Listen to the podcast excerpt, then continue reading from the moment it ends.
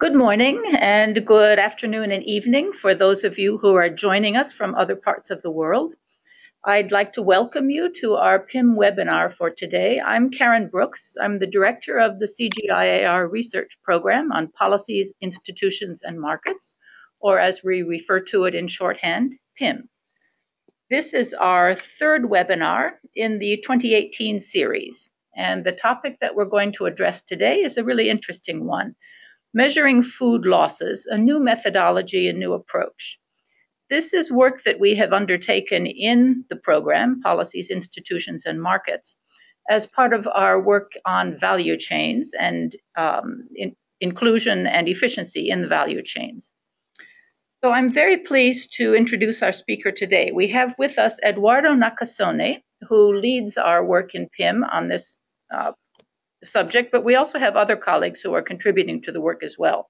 So Eduardo's contribution will cover not only his own work, but also that of uh, a number of other researchers working within the program. Eduardo is an associate research fellow in the Markets, Trade, and Institutions Division of the uh, International Food Policy Research Institute, IFPRI, and he leads this work on food loss and, and waste in our program.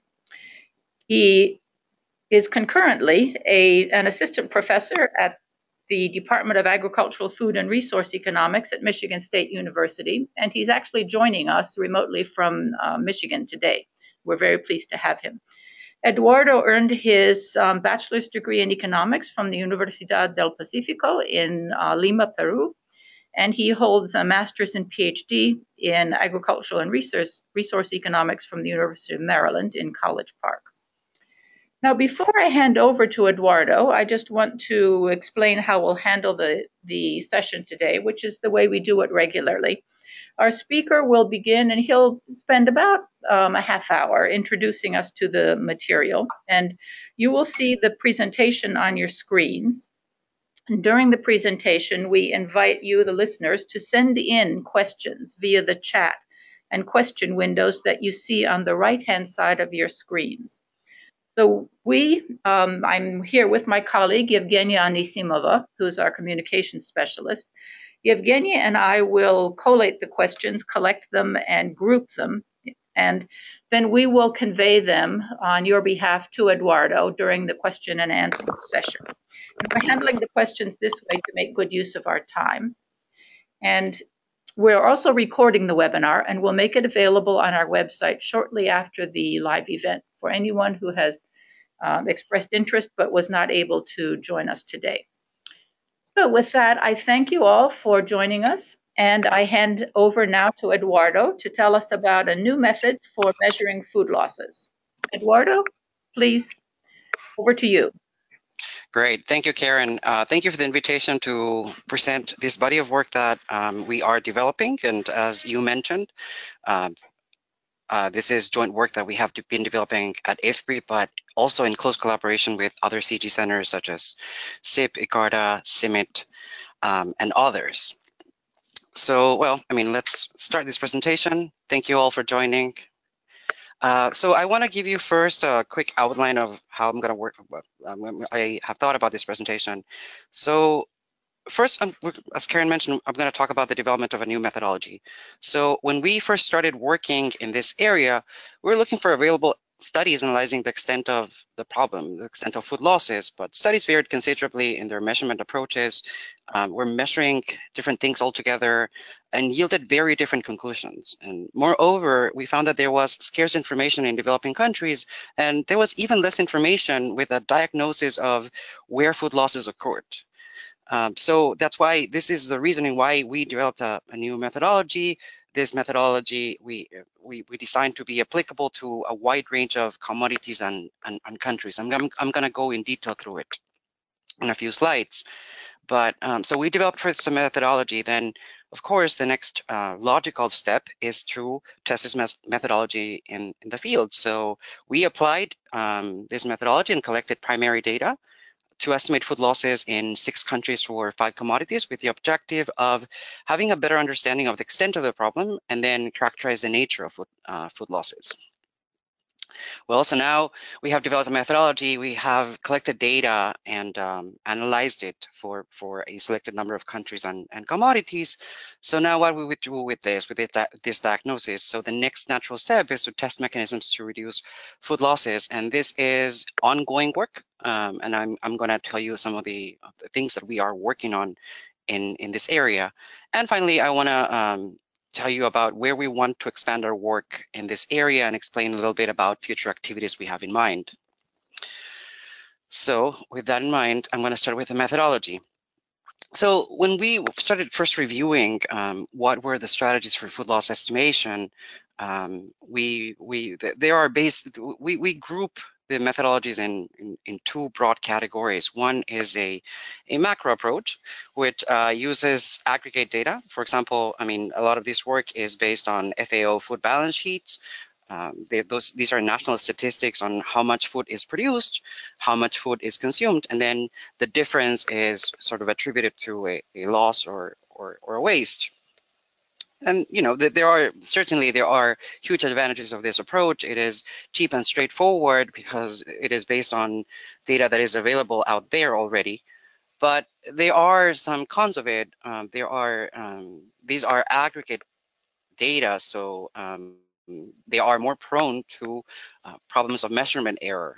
Um, and then they are not representative for for uh, they don't tell us where food losses occur. I mean, it just gives you a number based on, on, on an accounting method, but this doesn't tell us where the problems are, which nodes of the particular value chains, which are the processes that are causing the uh, food losses.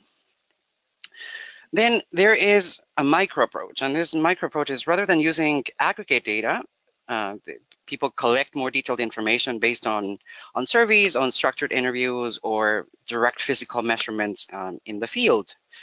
And this is certainly much more a much more detailed approach. It gives us much more insights of where food losses are happening, um, but they are certainly time consuming and they are costly to implement. And also there are differences in the questionnaires and the procedures for, for data collection and what, what each study measures that um, makes them not necessarily comparable between themselves. So uh, with this in mind, this, this doesn't, the intention of this slide is not to be an exhaustive um, uh, literature review on what is out there, but I, I we, we, we were highlighting some studies that presented evidence for more than one country or node in, in, in, the, in the value chain using the macro approach and the micro approach. And they yield very different numbers. And they are it, but we cannot tease out why these numbers are different. Is it because they're using different methods? Um, some of these are have uh, different definitions of the stages in which food losses occur. Um, some of them have different definitions of the units in which food losses are expressed. For example, should it be uh, physical quantities? Should it be value? Should it be total calories that are that are lost, etc. Um, and then we, we we also found again that there was scarce evidence for for developing countries. So this is where we were standing when we started this, and then we decided we as, as I mentioned we decided to go for a new methodology to measure food losses. We believe this methodology basically brings four improvements to what is already out there. So the first one is that we consider the agricultural process as a whole. We take uh, pre-harvest, harvest, and post-harvest losses, stages in, in, the, in the agricultural production. Uh, second, we use a value chain approach. So we have detailed questionnaires for different nodes of the value chain, for farmers, for middlemen, for processors, to try to tease out where in the value chain the losses are um, happening. Uh, not only, and third, we are not only quantifying lost quantities, but we are also gauging the economic value of quality deterioration. So in developing countries, food is not is, is, is in, in rare occasions discarded.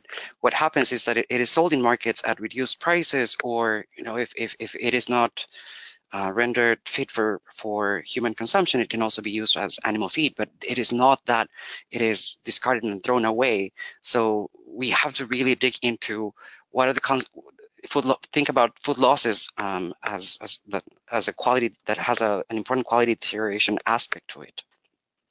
And fourth, we uh, try to identify why what are the most frequent reasons um, of losses. And this is important because only knowing the reasons of the losses is where we can design better policies to address the challenges that we are facing.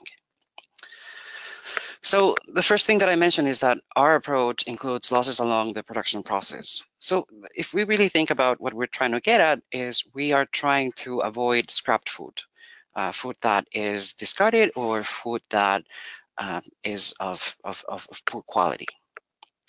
And there has been a recent emphasis on, on post-harvest losses uh, but you know, within, within a within significant variability in the definitions. And the emphasis on post-harvest losses is attractive. Previous research has focused on on yields.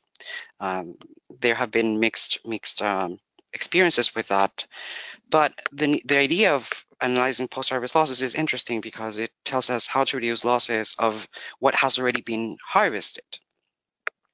However, food losses do not only occur because of uh, post-harvest processes. Food is also scraped due to, for example, management problems during pre-harvest. What we found um, in a lot of a lot of like our visits to developing countries is that, for example, farmers harvested beans or wheat that are have um, field fungal infections on it, and you know they are rendered unusable or unconsumable because of that. Or they harvest maize cobs that are affected by earworm um, damage, and then they cannot be used um, again, or they, that, that significantly affects the quality. Uh, it also happens at harvest. For example, harvest, inefficient harvesting techniques for potatoes have the potatoes split or break up during um, the harvesting. So, and then we, and we have also found that um, some of the production is even unharvested. It's left in the field because uh, sometimes the agricultural prices are low, so farmers think that it is not worth their while to harvest what they have already in the field, leave it there, or sometimes because there are high labor costs around harvest time due to the agricultural cycle in developing countries, people harvest at the same time, and then that um, that increases the cost of, of, of labor to harvest. So the idea here is that we are we we want to tackle not only post-harvest losses, but more integrally uh, factors that have food being scrapped along the, the entire production process. The second thing that I mentioned is that we have a value chain analysis. So in here, I wanna I wanna start with a technical distinction for people who are not familiar with with the, with the jargon in this area. In general, we consider food losses to happen before product reach consumers, and we consider food waste starting from consumer access onwards. And what the available literature tells us is that food waste is more prevalent in developed countries. And this is not covered in our work because most our work is focused on developing countries really. So, and, and food losses are more important, conversely, food losses are more important in developing countries rather than developed countries. So what we cover here is a, a value chain approach where we are covering um, production, post-harvest, distribution and logistics, processing, um, etc., through representative samples of farmers, middlemen, and processors. Third thing that I mentioned is that we are assessing quality losses. And with food with quality deterioration might not be discarded as I mentioned, but there is an economic loss that we wanna that we wanna get to. And for these, there is no clear way to measure this, but we have different alternative methods to try to capture these quality losses. So the first one is a subjective measure. Um, this is a, a, a catch-all phrase in, in some questionnaires. How much of your production did you lose? And then farmers give you an estimate of that. Um, so it's, it's a rather general subjective self-reported approach but we wanted to incorporate these quality losses more more explicitly and we asked ourselves what happens when we try to uh, dig into these quality variables more more in detail. And we have three other methods which are called the categories attributes and prices. So in the categories method um, this, uh, the categories method is based on a visual scale methodology and it hinges upon implicit grades in markets. So there are understandings between buyers and sellers in markets about what is considered first grade, second grade, third grade quality. Uh, the grades vary significantly by market and product, but um, for example, in, in, in, potatoes, the important um, dimension is the diameter of the potato. In, in beans, there are some other aspects such as size, coloration, the presence of insects, etc that render them first category, second category, or third category. Uh, and then we we ask farmers to uh, have their production categorized in these grades so that we can assess what is um, the quality downgrade that happens in, in the production process. Then there is, uh, there are attributes. Um, so in, in, in attributes, we um, we did we have detailed lists of uh, undesirable attributes in in commodities. For example, in the case of beans, it's humidity, mold, broken grain, weevil perforations, premature grain. These attributes vary by by crop and, and country, but we have we work we have worked in with local agronomists to try to determine these characteristics. Now, all of these undesirable attributes, all of these damages, are attached to a price penalty in the market so we are also able to assess through our surveys and quantify what is the the economic value of this quality of um, this um, quality downgrades based on the list of these attributes.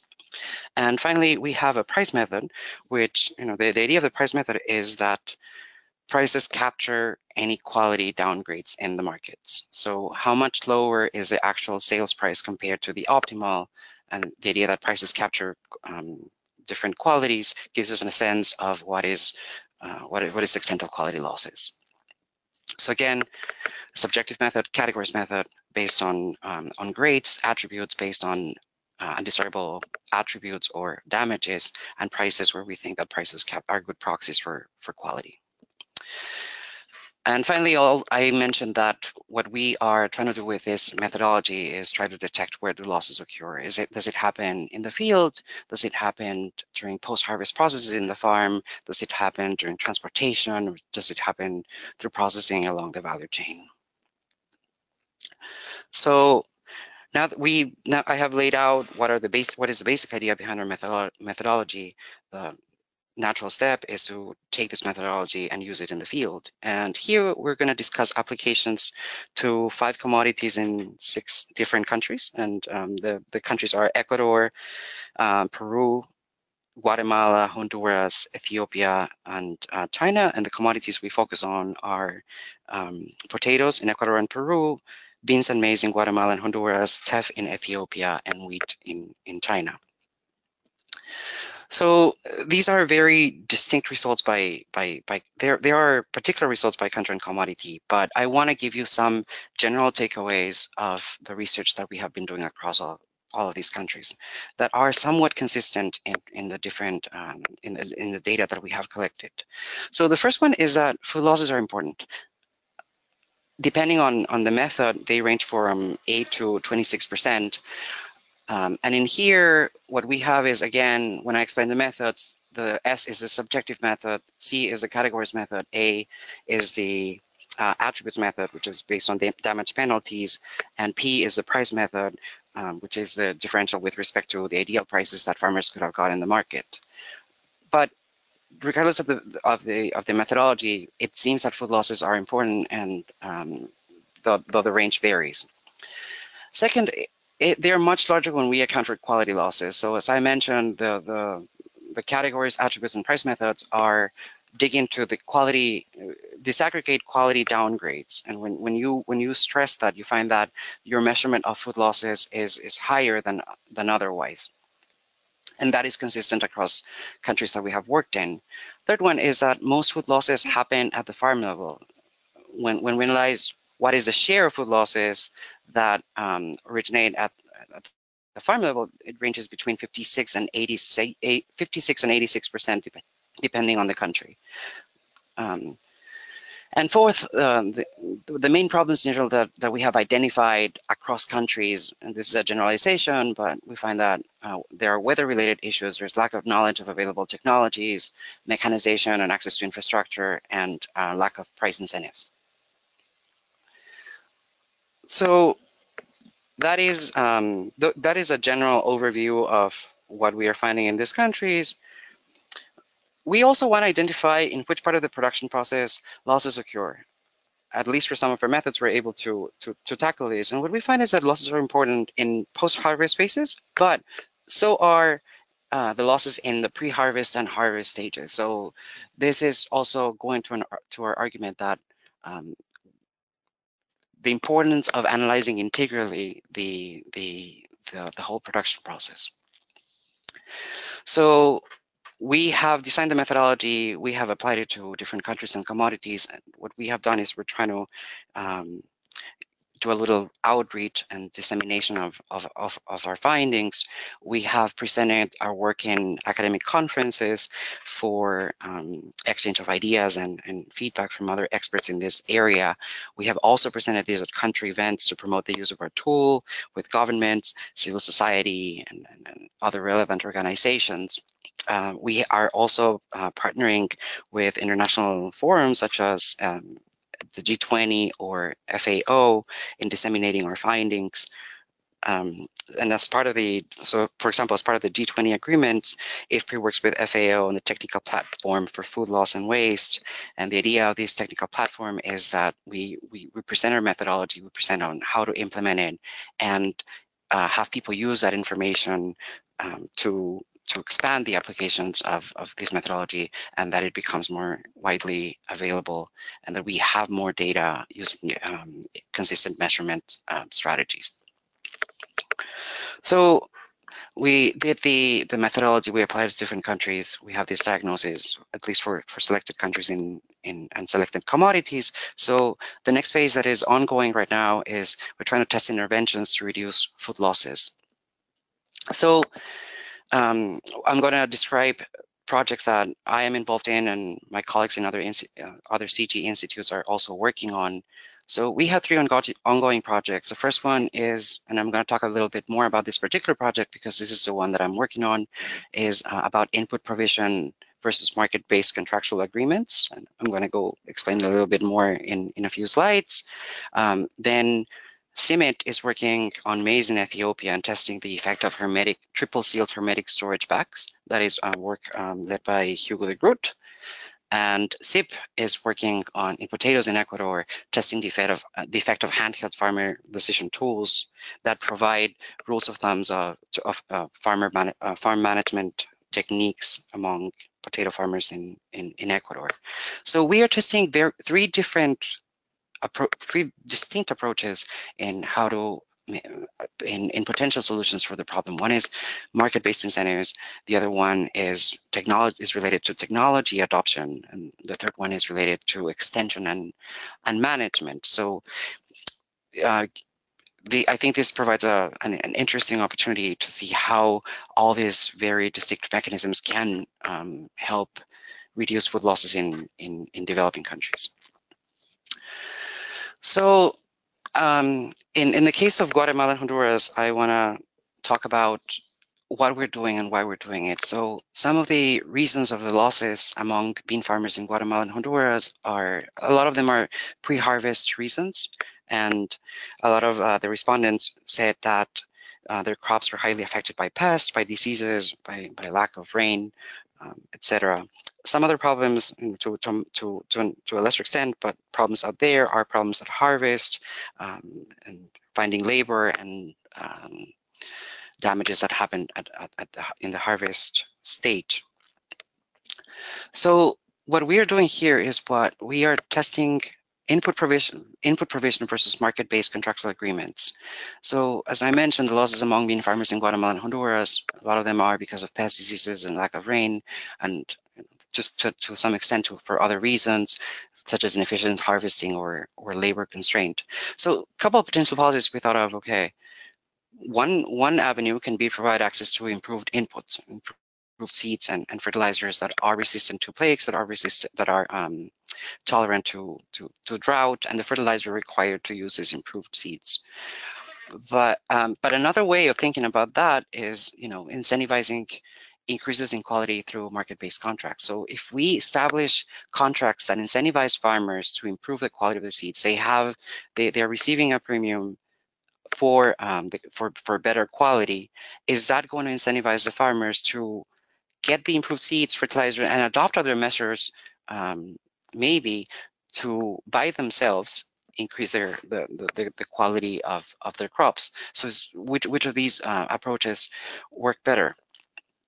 And we are testing this um, through field experiments and we're partnering with public and private sector institutions in, in Guatemala and Honduras to do this. So in the case of Honduras, we are uh, partnering with, with the government, interestingly. Um, so we we are working with the bean producers that we have already in the baseline, and then we're testing. Again, we're doing a field experiment with three experimental arms. One is the provision of inputs, in this case, improved seeds and, and fertilizer. We uh, have another experimental arms where farmers receive this uh, the option to enroll in market-based contractual agreements that are quality contingent, um, and then a, a, a control group. And our partners here are the Department of Agriculture and Livestock, uh, of Honduras and the Honduran Institute of Agricultural Marketing. In the case of Guatemala, we are we're partnering with the with the private sector. So I think it's interesting that in one country we're doing it with the with the with the public sector, in the other country we're doing it with the private sector, so that it it can give us an idea of how uh, different partnerships can um, what which are the actors that can better um, help us reduce the extent of food losses. So in, in the case of, of Guatemala, it was not possible to randomize across the three groups. The private the private sector company that we're working with was interested in beans from a particular variety and that come from a particular seed, but um, we are testing the joint effect of improved seeds and fertilizers and the quality contingent price um, premia, and we are partnered with, um, the, as I mentioned, the private sector, Albay, uh, which is a very large um, agro-industrial company in, in, in Guatemala what we are doing right now is we are collecting data on physical measures of quality. So um, we are having, we're, we're, putting a lot of work in, in, in having systematic sampling of beans in storage of, for the farmers that we have that have been involved in the project. We're using spears and, and, and, random sampling of bags to um, extract representative samples of uh, farmers' production um, we test very in very detail humidity, moisture content, the humidity levels of, of, of, of the beans. We are assessing the damages in, in the, the, bean samples, and we're trying to detect particular the particular damages. Some of the damages that we can detect with that, for example, are um, the presence of, in, of, of, of insects or particular crop damages, attributes that are related to the attributes that we measured in the in the in the in the attributes um, uh, methodology that we that we developed. So first of all, we, we go for we we assess whether there are weevil perforations, where where there is fungus, whether there is broken grain, where there's wrinkled grain, etc. And the idea of this is that this will allow eventually to contrast the survey-based reported damages with actual physical losses and try to try to give us, give us an idea of um, whether they are different, what are the um, the, the directions of biases, um, can can we do households larger household surveys and that'll be okay or do we need to really dig into into physical measurements so as I said, we're, we're collecting our end-line household survey. We're going to be, be using a similar approach as baseline to measure food losses using uh, the subjective categories, attributes, and price methods.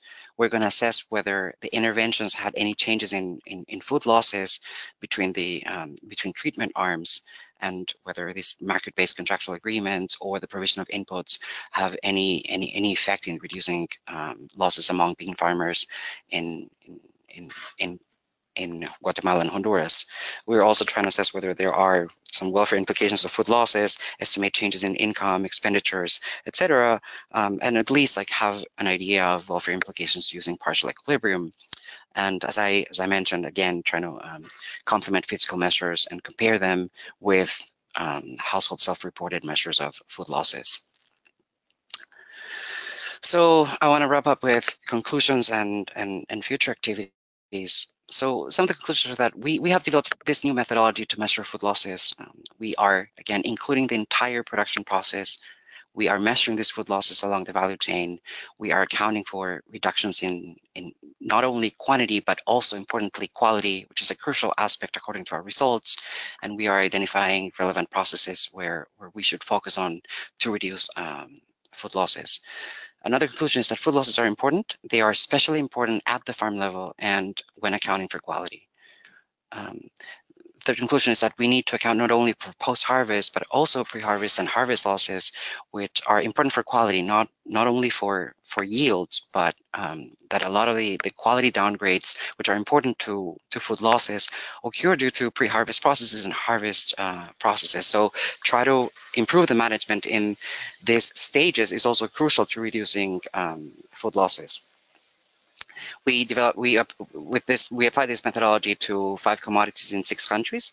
Um, this is a still a limited sample of of, of commodities and countries, but um, the idea here is that we wanted to provide a proof of concept that this can be widely applicable, that we can get rich information and comparable estimates of food losses uh, to better understand them.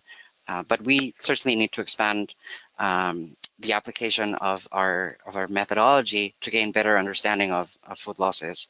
And uh, finally, we are testing alternative interventions to reduce food losses in developing countries. Most of our intervention our interventions are currently in the field, so um, hopefully you you will stay tuned and um, find the results of these research interesting. Uh, some of the future activities that we're thinking of is, you know, as I mentioned, we're trying to disseminate the methodology to measure food losses. We are uh, trying to consolidate this methodology as a public good that is accessible to people to um, use by other research institutions or the private sector to use in their own countries. Um, we're also, for that purpose, um, doing country workshops where we promote the use of this methodology. Um, we are testing potential mechanisms to we, we want to test additional potential mechanisms to reduce food losses. As I mentioned, we have this um, spread of, of, of, of, of interventions but um, there are potentially more more more things that we can be testing out there that can be more more effective and we want to do that in the future and uh, we want to so we, we are currently expanding our application i am working in a in a in a project in ghana where we're going to me measure food losses in the value chains of yams and groundnuts in three northern regions um, we are we want to incorporate studies for perishable crops so far we have worked a lot of a lot on staple crops. Well, I mean, the reason for that is that most of poor households and the households that we are we are, are that we are focused on um, grow staple crops, but um, and that, that that is a little more widely applicable. But um, we we certainly want to gain better understanding about uh, perishable crops and, and what is what is the extent of food losses there and how to reduce them.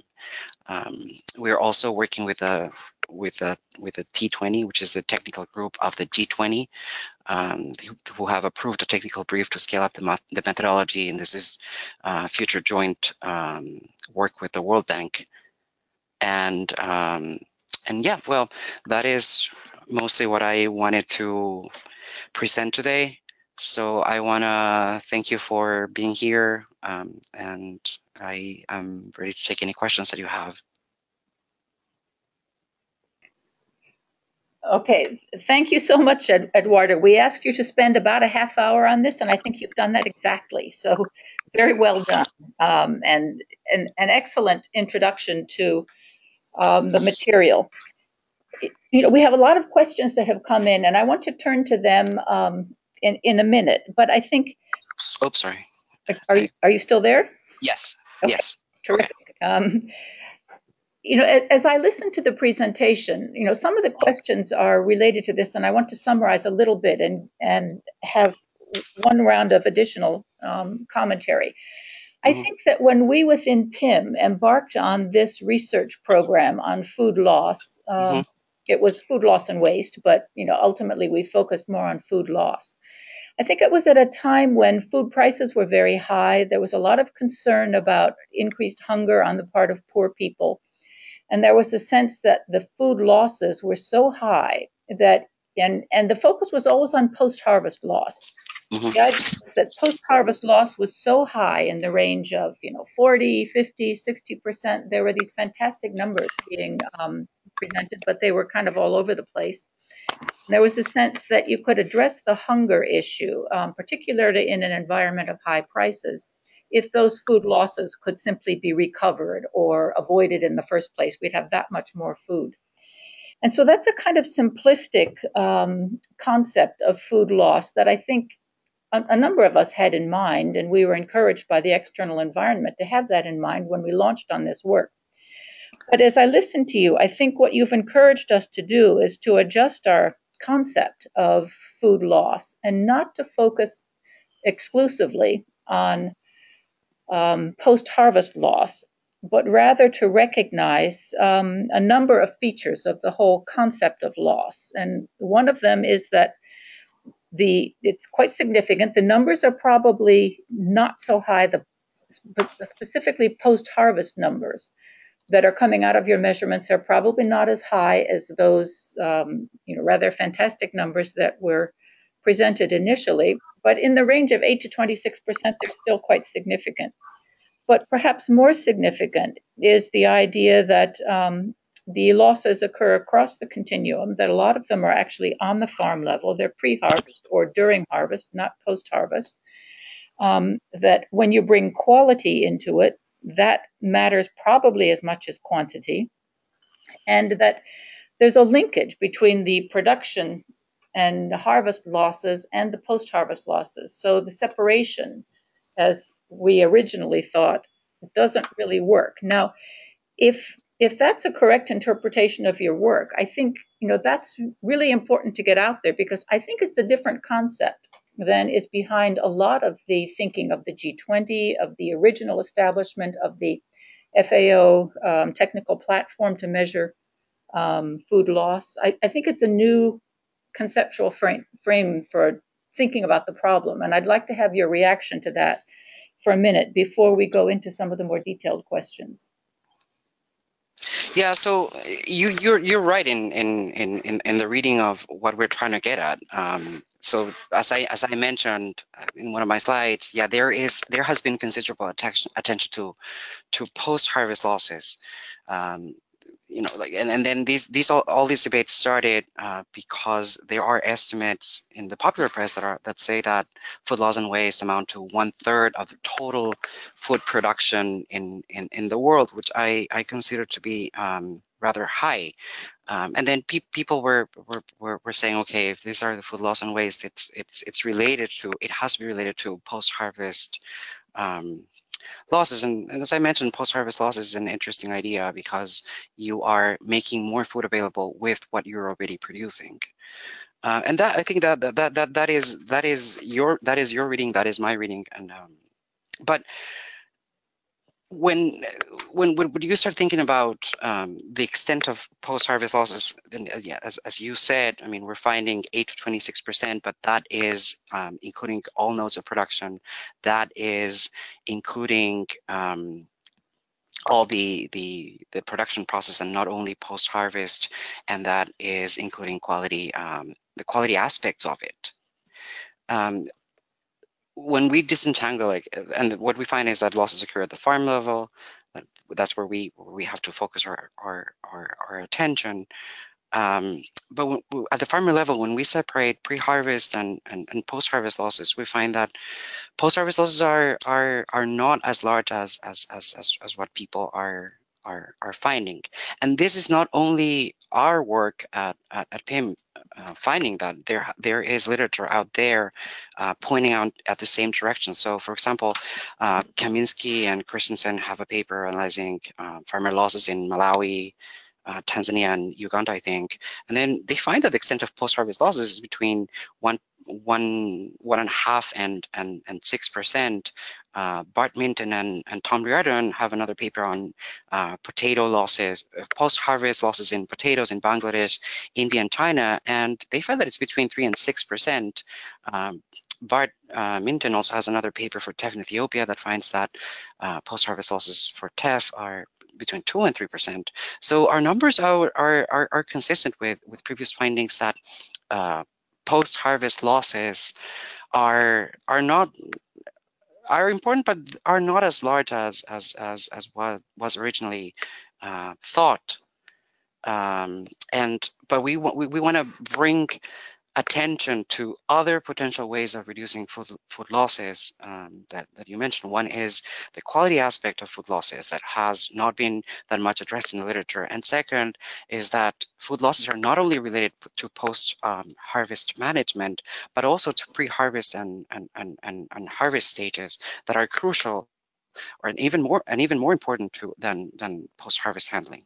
Okay, and I think that's very helpful because I think that you know one interpretation of the consistent findings that post-harvest losses, you know, as measured rather rigorously, are lower than the big numbers that were thought initially, I mean, one could just say, okay, let's walk away from this problem. It's not really worth a whole lot of attention. But I think your approach by bringing in the quality and the linkage between uh, pre-harvest management and post-harvest um, you know, outcomes is a way of saying it, it, it's still a really important issue and we shouldn't walk away from it. Um, it, it affects large amounts of both income and and food available for um, very poor people. So I, I, I do think that that's a, a, a, new kind of interpretation of, of the concept. But it brings up a question which came in from one of our listeners that said, okay, you have a new methodology, you have some new findings. Now, how does that compare to the food loss and waste standard protocol, which is proposed and developed by the World Resources Institute, WRI? WRI has been a leader in a lot of the work on um, food loss and waste and has been championing much of the work under SDG 12.3. So could you tell us a little, that's the, the SDG that addresses food loss and waste. Could you tell us um, a bit about how you see your work in conjunction or in, you know, complementary or perhaps giving us different insights than the, the work of WRI? Well, WRI has been uh, working on collecting the how people have been been been been measuring uh, food losses. I think because, as you mentioned, we are in this work, we're trying to challenge this notion of um, of um, of how do people think about food losses? How do people think about post-harvest losses? Um, how to incorporate, how to bring quality into into this equation and the importance of bringing quality. So I, I think this is an an, an an an input in terms of how we how we how we uh, think and conceptualize uh, uh, food losses, and it's bringing new elements to it. Yeah, uh, for sure. Okay, great. Now we've had a couple of questions that um, relate specifically to the methodology. Um, it sounds mm -hmm. like what you're doing is very rigorous. It's very um, informative. It also sounds a little bit complicated. Um, it sounds kind of costly. And one of the so a specific question that came in was, um, you know, how complicated is it? How costly is it? Um, how do you deal with issues of representativeness and perhaps the external validity of what you're finding? Um, because you have to do very detailed work in very specific environments. Um, so let's start with that, and then I'll come back with another um, question related to is this complicated or not? Okay, uh, so it is. I, I think that if we want to get a good approximation of what are food losses, we have to go through the painful process of doing complicated stuff that might be costly to better understand uh, the information that that is um, out there and what are what is what is the real extent of of of the problem. Now, having said that, one of the complications in the in the in the approach that we are using so far is that there is no validation of an appropriate method of how to measure food losses, especially taking into consideration these quality aspects to it. And um, this is something that we are trying to learn, right? And this is part of the research that we are putting out there. There are different ways of measuring food losses and and bring it bring in the quality aspect to it there is no consensus on, on how to measure it. We know little about it. Let's try to see which are uh, approaches that um, that are suitable. Like, are these all these? Uh, what we find is that at least at the farmer level, the measures of our categories method or attributes method or the price method yield yield numbers that are in the same ballpark that are that are quite similar. We are trying to say, okay, if we incorporate physical measures in, and compare them to the self-assessment uh, methods using the, this methodology that we have developed, which one is closer, which one is further away. So this is a a, a process that you know um, there is no no one can tell you at this point, okay, this is what you should do to measure food losses. This is what you should do to, especially with our concerns that these are the way to measure food losses, bringing in pre-harvest, harvest, and post-harvest aspects to it, bringing quality aspects to it. So yes, um, it the, the research is is complicated because we have to to try different things in the field but eventually the objective is to streamline this process and um, and come up with with with more robust evidence from different countries and commodities and say okay we have tested it this time and again and maybe you can drop these two methods. Maybe um, this is the one that is closer to physical measurements. You can do only um, uh, you, you can do survey based uh, data collection it will be fine, or you do need to do more scientific testing and physical measurements on the field. And that's something that we're trying to to better understand.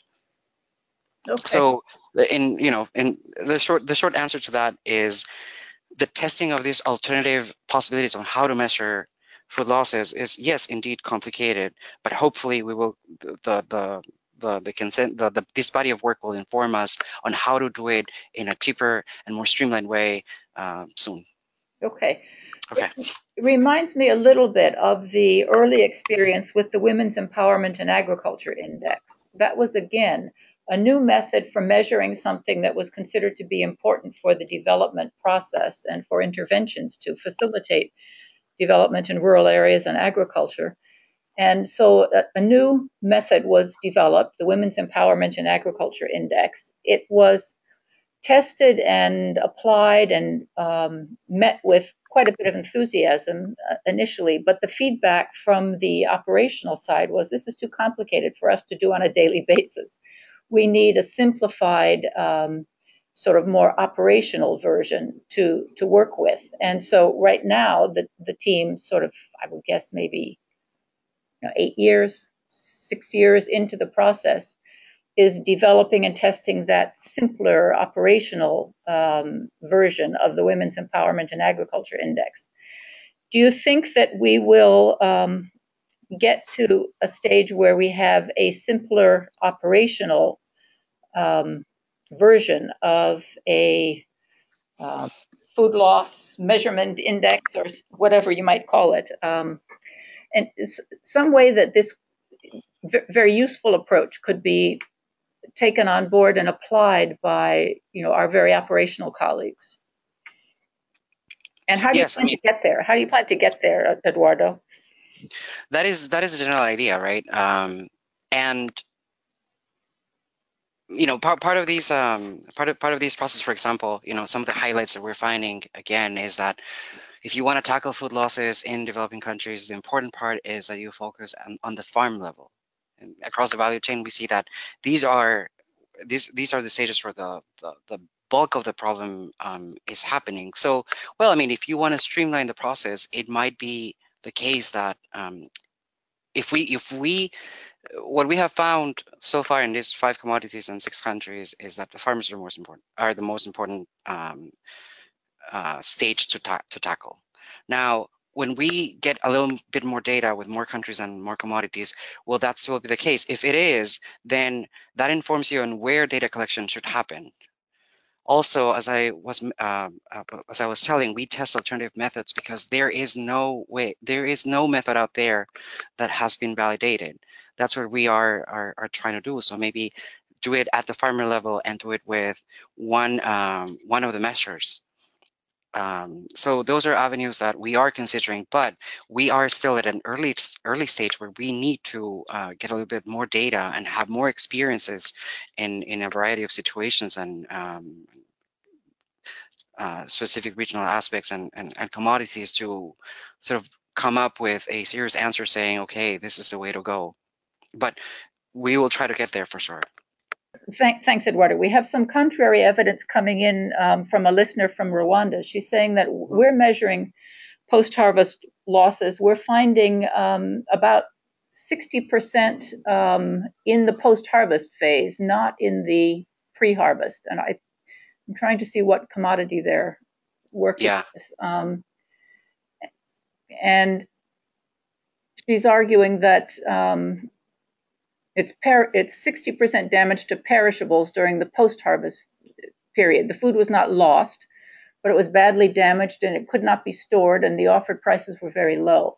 I guess since we don't know what that is, um, and we also had another question um, would your methodology be appropriate for fruits and vegetables, highly perishable things, or how might you, um, you know, change your methodology? But I, I, guess the the feedback from Rwanda saying um, there is actually a significant we're we're measuring a significant problem at the post harvest level. Um, so maybe it's a little bit premature to say we should zero in on the pre harvest and the production level um, without focusing on the post harvest. How would you um, react to that? So okay, first of all, uh, I if I understood the question correctly, the the listener from Rwanda is working on perishable crops. I well, at least that's what I think. And um, well, one of the points that I that I was mentioning in in, in the slide is that we need to expand this methodology to uh, perishable crops. This methodology is applicable to vegetables and fruits. So far, we have um, we we haven't tested it, but we are looking forward to the opportunity to doing that. Um, now, the, the the general understanding is that food losses are higher among perishable crops than than than, than staple crops. That is true. Um, I cannot uh, give you a number. Uh, of how much perishable, how much how much food losses are in perishable crops without having undertaken um, such study. It might be the case that you know the, the listener in Rwanda is working with um, a more perishable crops that a more perishable crop that that um, is um, subject to to more damage. It's also hard to say without knowing the methodological de design um, and how was the question measured. Um, so I mean, it would be interesting if if if if if uh, this listener can can send me the, the study to take a look at it, I, I, I think it would be interesting.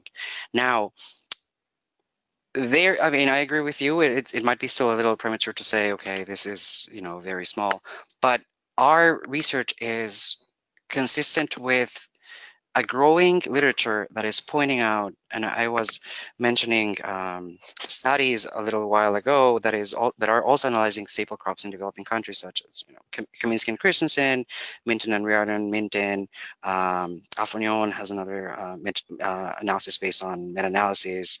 Uh, there is another paper out there using uh, PICS data that also finds that um, post-harvest losses are not as high for for for grains, which are um, not perishable crops but grains. Um, but in terms of staple crops, our evidence is consistent with this um, growing literature. Now, one of the reasons why we still think about it and there is that you know there there there there isn't necessarily a consensus, but um, but but yeah, we're we are um, trying to to get there and contribute to a better understanding of this, right? Okay.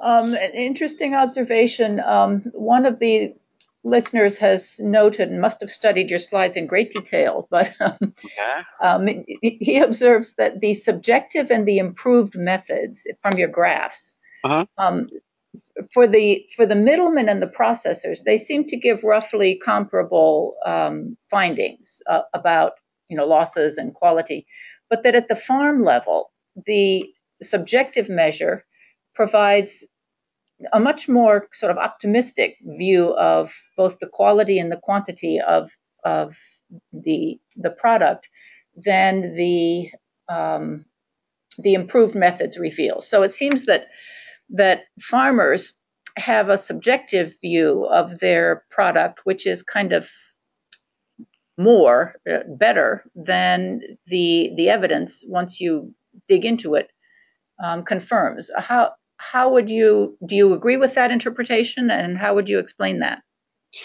I think i mean the, the subjective measure is consistently lower than the three improved measures that that we are presenting. That that is that is right and that is one of the observations of of of, of, of, of this research is saying okay farmers when you ask farmers because I mean there there is a lot of measurement out there based on household surveys where you would directly ask farmers what is how much did you lose where when farmers are thinking about losses, they might not be incorporating all the um, quality aspects of, um, of, of food losses in their mind. So yes, the, the, the three improved measures are larger uh, in terms of both quantity and quality because when you when you highlight these quality measures, and this, this is the one of the points of the paper, is um, when you when you get higher losses. I don't know if that answers the question. Okay, so it's really an, an issue of, of perception of quality. It is it is an issue of like of, of quality not being adequately captured by a catch-all uh, question to the farmer when you bring attention to it, then you realize that they are much larger than than this perception. Yes. Okay. Now, another listener said, "Okay, in the developing world, you're focusing on loss, um, basically from the production up to and through the distribution, but not really at the retail. You're not going into the waste category, which um, is so high in middle income and and developed." Countries. But in fact, as the markets are evolving in um, developing countries as they go from even low to, to middle income and with urbanization. You're getting enough changes in the, um, the food systems that maybe we should be looking at waste even in low and middle income countries and not having this sort of artificial separation where we say we care about loss in low income countries and we care about waste in high income countries. Sure, that is that is an avenue, especially in middle income countries. It would be interesting to to to see what is the extent of of food waste. Uh, that is something that can be, we can look at at the future. In the future, I think it would be extremely interesting, but um, in all in all, there had to be a, a starting point. So the, the, the scope of what what what what we can measure is um, is um, is limited, especially in in, the, in these initial phases. And we strategically decided to to focus in this. You know, it might be a somewhat artificial division between food loss and food waste, but um, there was a point. There is a point where, where you have to start. Um, hopefully, we will be able to expand this into into food waste measurement in at least middle income countries. Okay. Sure. Now, let me ask you. I guess we're we're getting to the end, but I do want to um, put out a tough question at the end. I mean, we've we've we've talked about the different approaches, um, the macro approach, the micro approach. We've mm-hmm. talked about the complications and the challenges of using the micro approach, even though it gives better um, better estimates. Um, but if we look at the SDG 12.3, which addresses food loss and waste, um, it has a specific target for the high income countries 50% reduction in waste. It doesn't have a specific target for the low income countries. It says reduce food loss. But nonetheless, I mean, if it's to have meaning, it has to be measurable. And so it would have to be measurable on a fairly um, you know, a recurrent periodicity in order to understand whether it's going up, down, or staying the same over time. So, based on what you have um, found, Eduardo, what advice would you give to the champions who are going to be behind this SDG, specifically with regard to food loss? If we're not to use the rather simplistic um, food balance sheet um, assessments of food loss, if we want something a bit more informative, what should we do in the interim um, to have a better understanding of the magnitude of, of losses and how they're changing over time? So it is, I mean, trying to get an indicator of food losses that you can track over time. It is a complicated issue. I have been involved in the in the in the FAO meetings where because as as custodians of the SDG 12.3, they are the ones who have to come up with um, with an indicator that you can track over time. Um, and it is it is it is certainly rather complicated. Now, I think there are interesting approaches out there that um, that that can be useful. For example, uh, there are the AGRIS, the agricultural um, integrated surveys that are being measured um, in, in, in in developing countries, where you where the, the, conversation has been to include a rotating module that might include, for example, uh, household data on on on on on food losses. I think that is an interesting avenue to to to expand. Um, so so I think we we have to get a little bit more creative in terms of how we we approach this problem. Um, and there is unfortunately no no no simple answer um, to to the problem. Okay.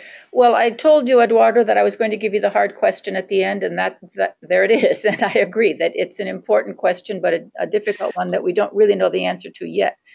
But so I, think, I mean, even even if, if the, the, FAO is trying to come up with a measure, but there is not even a lot of um, macro available data. Actually, they are using um, there's a process where they're trying to proxy that through through through other variables, and that speaks also not only. I mean, when I say that there is more data available in the macro approach, I'm not saying that all data is available in the macro approach, which makes it even more complicated. Right, but I think that um, you know we it, we accept difficult challenges and difficult questions, and I think we recognize that um, you know this issue has a whole lot of them associated with it. So.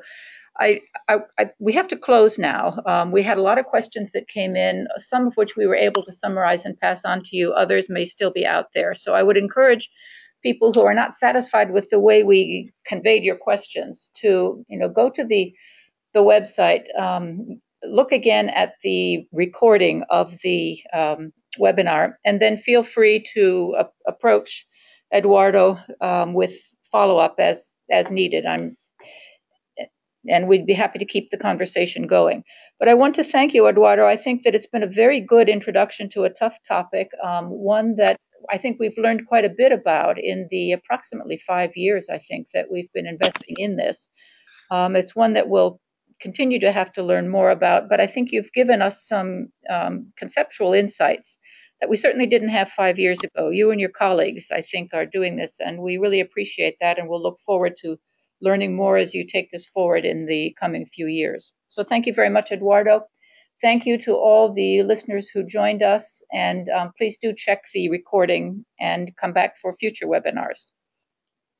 All right, great. Thank you, everyone.